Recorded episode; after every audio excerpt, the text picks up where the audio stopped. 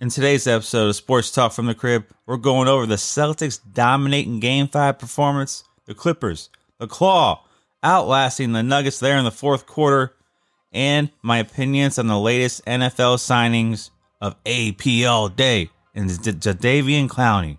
All that coming up on Sports Talk from the Crib.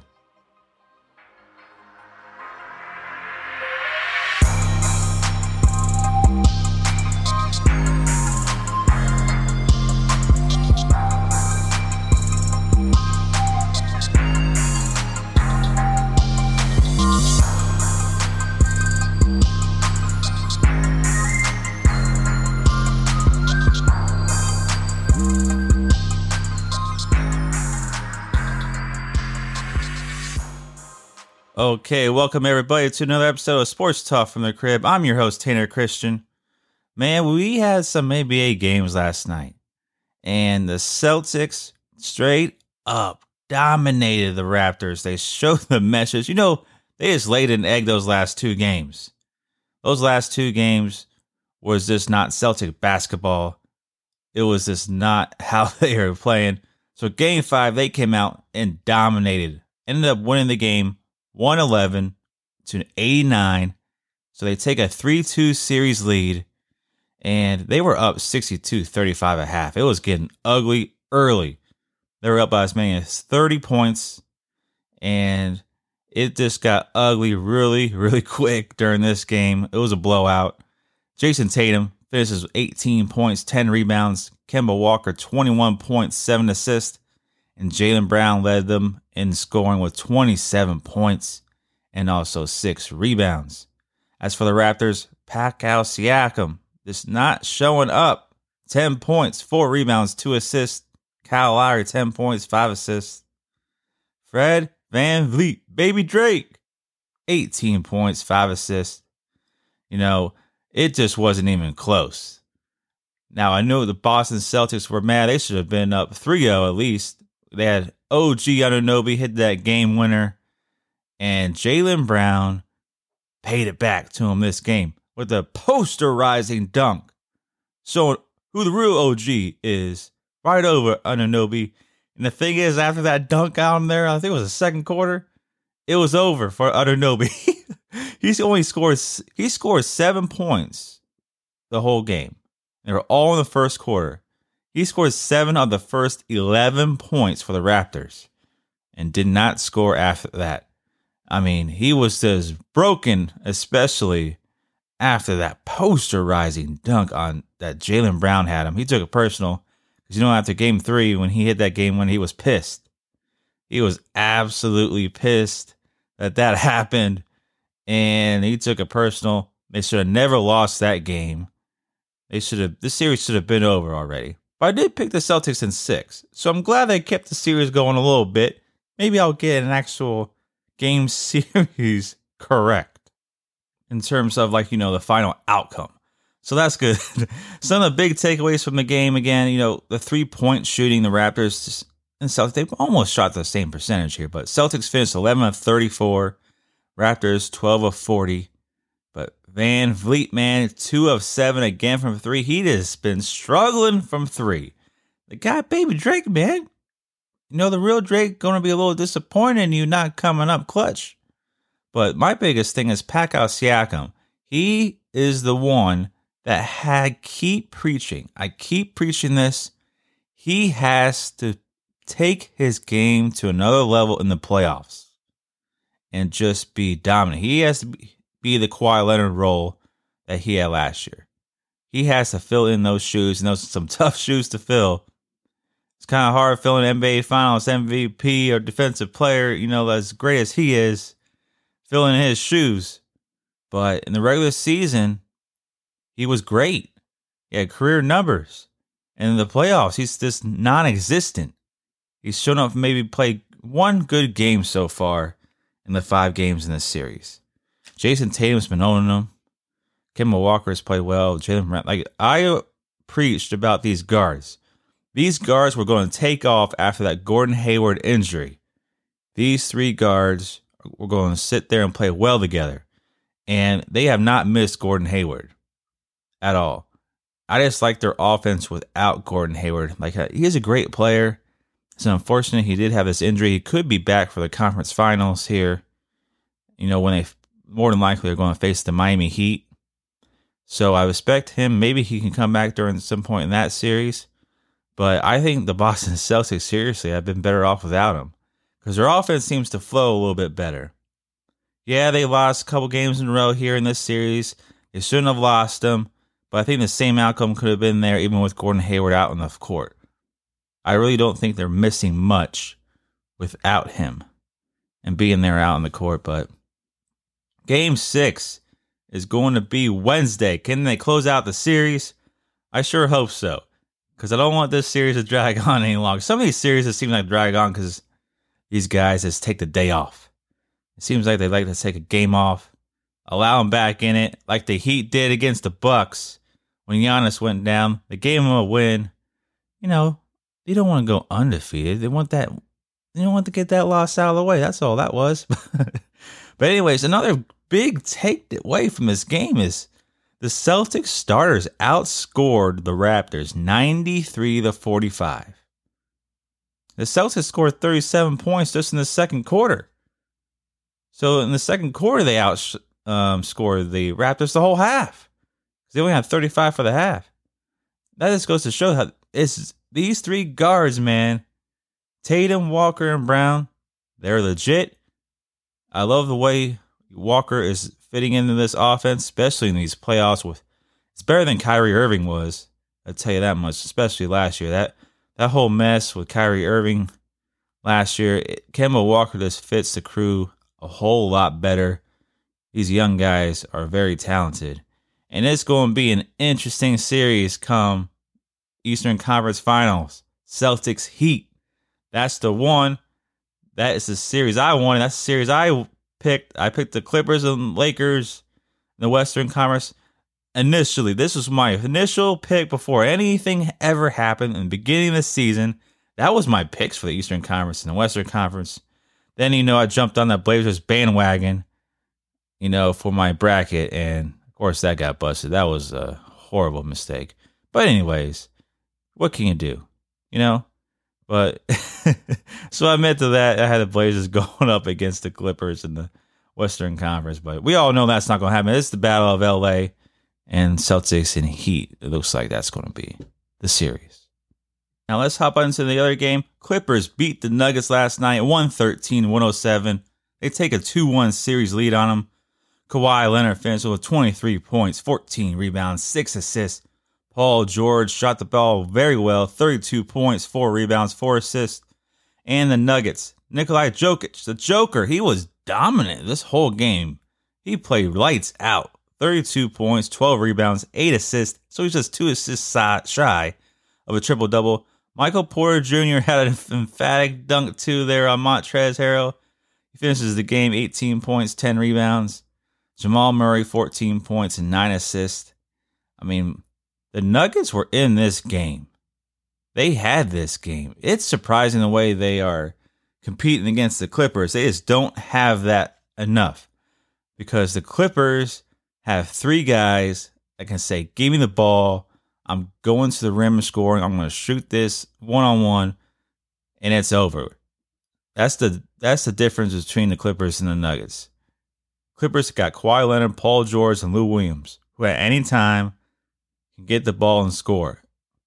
Clippers, I mean, excuse me, the Nuggets, they got the Joker, but and Jamal Murray can be, but he was struggling so bad this game. He finished the game 5 of 17 from the field. Now, I said in the beginning of the series, the thing that's going to be tough for Jamal Murray, he's does he's going to have those bigger guys guarding him. Paul George locked him up. He made his night a living nightmare and Kawhi Leonard can switch on to. That's the difference. Jamal Murray's not going to be able to score like he did in that Jazz series against these guys. And point proven again last night. Jamal Murray's a great player. Played lights out so far in these playoffs, but this matchup for him is just a nightmare.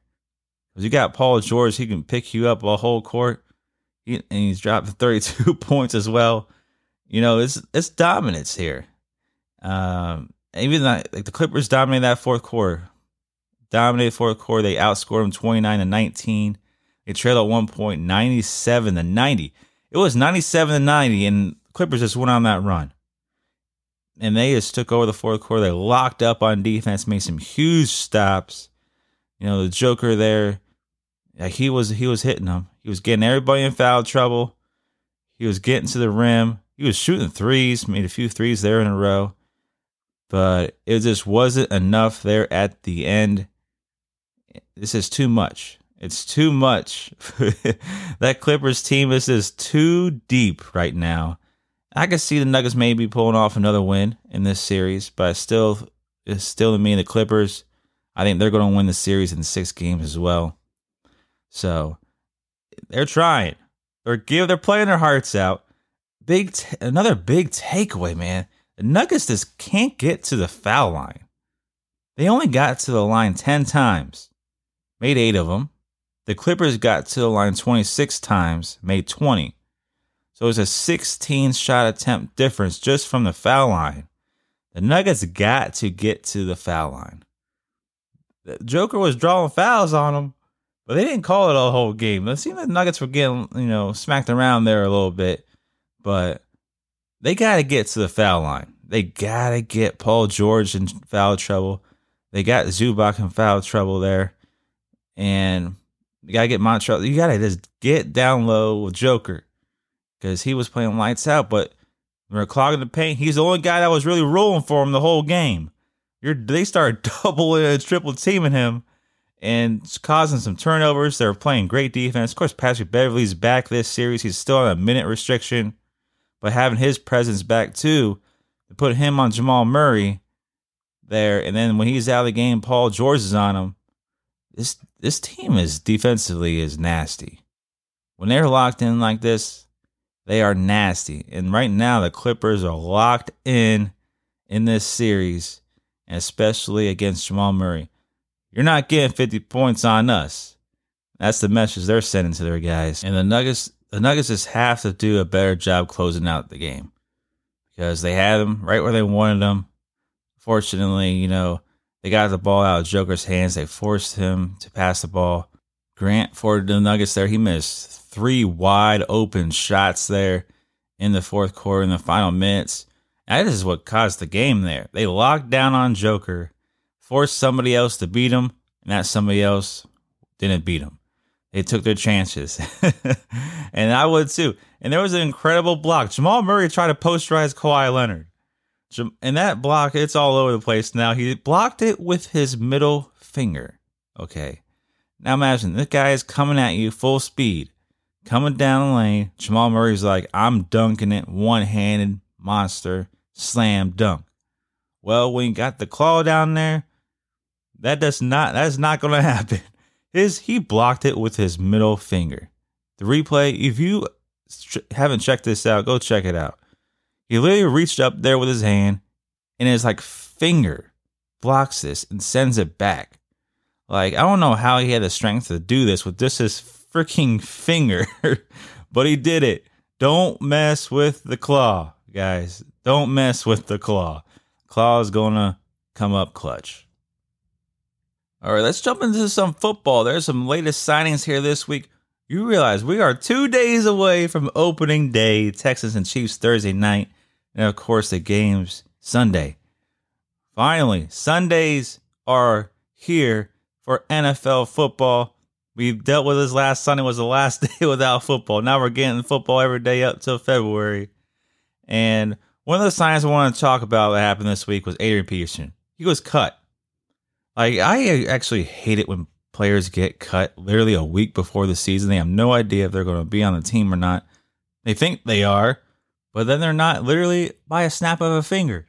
And one of them is the one of the best running backs to ever live Adrian Peterson. He was cut by the Washington football team with I don't understand why because they really don't even have a running back on the roster.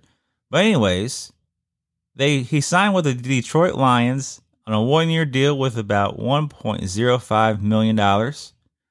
You know, he's going to be there and maybe a little bit of a crowded backfield. Kerryon Johnson's there. And they also drafted D'Andre Swift in this year's draft. But the thing is, he reunites with offensive coordinator Darrell Bevell, who was the uh, coordinator for the Vikings during the first four years of his career. So it's familiarity there in the offense, and I wish him all the best. AP all day. I don't know how he still does it. Everybody always counts him out. Couldn't he? but should he finally retire? Does he have anything left in the tank? Because he's getting up there now. He's up there in age now, but he's still a baller. He showed it his last couple years there for Washington. Like last year, he rushed for 898 yards, five TDs. The year before, he finished with 1,042 yards and seven TDs. Like, he's still producing out there. And that Washington football team just didn't, like, gel really last year. Dwayne Haskins got in the mix there, so he had a rookie quarterback. That's why his numbers really kind of dipped. That's why the team as a whole pretty dipped. Uh, but they brought in a new regime there, you know, Ron Rivera from the Carolina Panthers. He's now the head coach. They changed the name, you know, that it's just, I guess, AP, hey, it's time for you to go. And does he have anything left in the tank? That's our question of the day. Does Adrian Peterson all day have anything left in the tank? And I think he does. I think he could actually get some reps here in, in Detroit. There, D'Andre Swift's been out here in camp with an injury. There's been no preseason games. Kerryon Johnson's coming off an injury uh, last year. He's missed six games his two years in the league. So he may get a chance. And I hope he does. And now he's going back to the NFC North. Maybe he goes against the Minnesota Vikings. I could sh- show, see this happening there. At least I want to see it happen one time. I'm hoping it happens just like one time where AP goes against his former team, the Minnesota Vikings, like and just balls out, gets a gets a hundred fifty yard plus game, couple touchdowns, maybe he even hit the two hundred break one more time. I just want to see it as a fan. Just have him do it one more time, and then after this year, call it a day. Like, hey, hang it up, AP. After this year, I just want to see him go out with a game like that against his former team. I want to see him have a good year this year as well. You know, with him, Matthew Stafford, that Detroit Lions team, the whole defense was abysmal last year, dead last. But Matt Patricia, what can you like make this team good again, please? The Detroit Lions are been so bad. They've ended like so many great players have come in there and just never like they just ran them out. Calvin Johnson forced retire. Barry Sanders, of course. I want to see AP put Detroit on the map. Just have a fun year, and especially rock that division one more time. I want to see him go up against everybody: Packers, Bears. Just run that division. At least if I want him to get a chance, I want him to get a chance. I want to see the young guys out there, but if they're not healthy and not familiar with the offense, like D'Andre Swift's a rookie He's not familiar with the offense. There's been no camp. Adrian Peterson's going to know the majority of that offense because the relationship with his you know former offensive coordinator and reuniting there again. I want to see it. Matt Patricia came out even said we'll see if he even plays Sunday. Just put him out there, man. Let the guy have some fun. It's to be his last year. I think this has got to be it for AP though. He's bounced around before, a little stint there with the Saints, and then the uh, Arizona Cardinals, but you know, hey, I want to see it happen. I wish him all the best, and we'll see what happens, man. The other signing this week, he finally got signed, was Jadeveon Clowney. He finally got signed. He's been demanding money all year. At first, it was like 20 million. Then it went to 18 million. Then they say may he re-sign with the Seattle Seahawks. There was talk about that, but he ends up, re- you know, reaching a deal with the Tennessee Titans on a one-year, it could be worth up to $15 million with incentives. And hey, finally got a home. Joins the Titans the, the eh, from the AFC South. They're on the come up. They went to the AFC Championship game last year. They lost to the Chiefs. They were right there knocking on the door for the Super Bowl. So he's going there on a one year, $15 million deal. And in my opinion, he is so overrated. like to me, he is just so overrated. Last year with the Seahawks, he only had 31 tackles and three sacks. He did have a pick. Previous year, they were the Texans, 47 tackles, nine sacks. For his career, 236 tackles, 32 sacks, six fumbles, recoveries, nine forced. So he's had an all right, you know, career so far. But to me, it's not worth this money. I that's why I like the one year deal. See what he can do. See if he can prove himself. But he disappeared so many times last year for Seattle. I didn't even know he was on the field. And the same with that last year there, and I just question his motor sometimes. I just question his motor sometimes there on the field, and he's just all about money. That's the only thing he really, to me, cares about is getting paid, and not really like care about his his um field performance. My you know, some people disagree with that. I may be a little bit this, uh, you know, out there about it too, but that's just how I feel. That's how I feel about him. I think he's completely overrated and he doesn't deserve the money that he wants. He's fired the same agent twice over the past year. So you're not getting your uh, money, man. no team's to pay you that kind of money with 31 tackles and three sacks. Like I'm not paying anybody 20 million a year who comes out with 31 tackles and three sacks. sorry. But we'll see how he fits in that Tennessee Titans. Maybe he comes out there. Maybe Mike Vrabel can uh, get something more out of him as a player. One, it's only a one year deal. So if it doesn't work out, then you can, hey, he's not on the team anymore. So it's a good deal for the Tennessee Titans. I don't like the Tennessee Titans this year. They got Ryan Tannehill as a quarterback, man. You know he's a mirage. He is a complete mirage. So I expect the Tennessee Titans to struggle this year anyway. You can go there. Hey, I bet you missed the playoffs. Go ahead, Jadeveon Clowney. Make that your big signing there in Tennessee because you had to re-sign Ryan Tannehill to that outrageous quarterback extension there and deal for him. The only guy I like is Derrick Henry. Derrick Henry deserves his money because he put that team on his back and ran them all through the playoffs and the whole season a great running back. But you got Ryan Tannehill leading the team, and now Jadeveon to David Clowney on the defense. Oh man, Tennessee, what are you doing? You are not locked in. I expect you to not even make the playoffs this year. I expect the Colts to maybe come out in that division. I expect Houston to be mediocre there too as well. It's going to be it's a tough division. You never could tell in this division. You got the Jacksonville Jaguars who uh you know, they, they just got rid of everybody recently, so we'll never know what could happen. But this signing here, to me, is just not worth it. It's not worth the headache. And I just think he's just completely overrated. That's going to wrap up our show for today. I want to thank y'all for joining me here on Sports Talk from the Crib with your favorite sports host, Tanner Christian. Remember to check out the official website there at feeltheheatentertainment.com. That's FeelTheHeatENT.com, as well as the official Instagram there at Feel the Entertainment for all your latest news and updates. Remember, Monday through Friday, available on all streaming platforms. So share it with your friends, family. Let them know about Sports Talk from the Crib. Thanks again, guys. Catch you all tomorrow.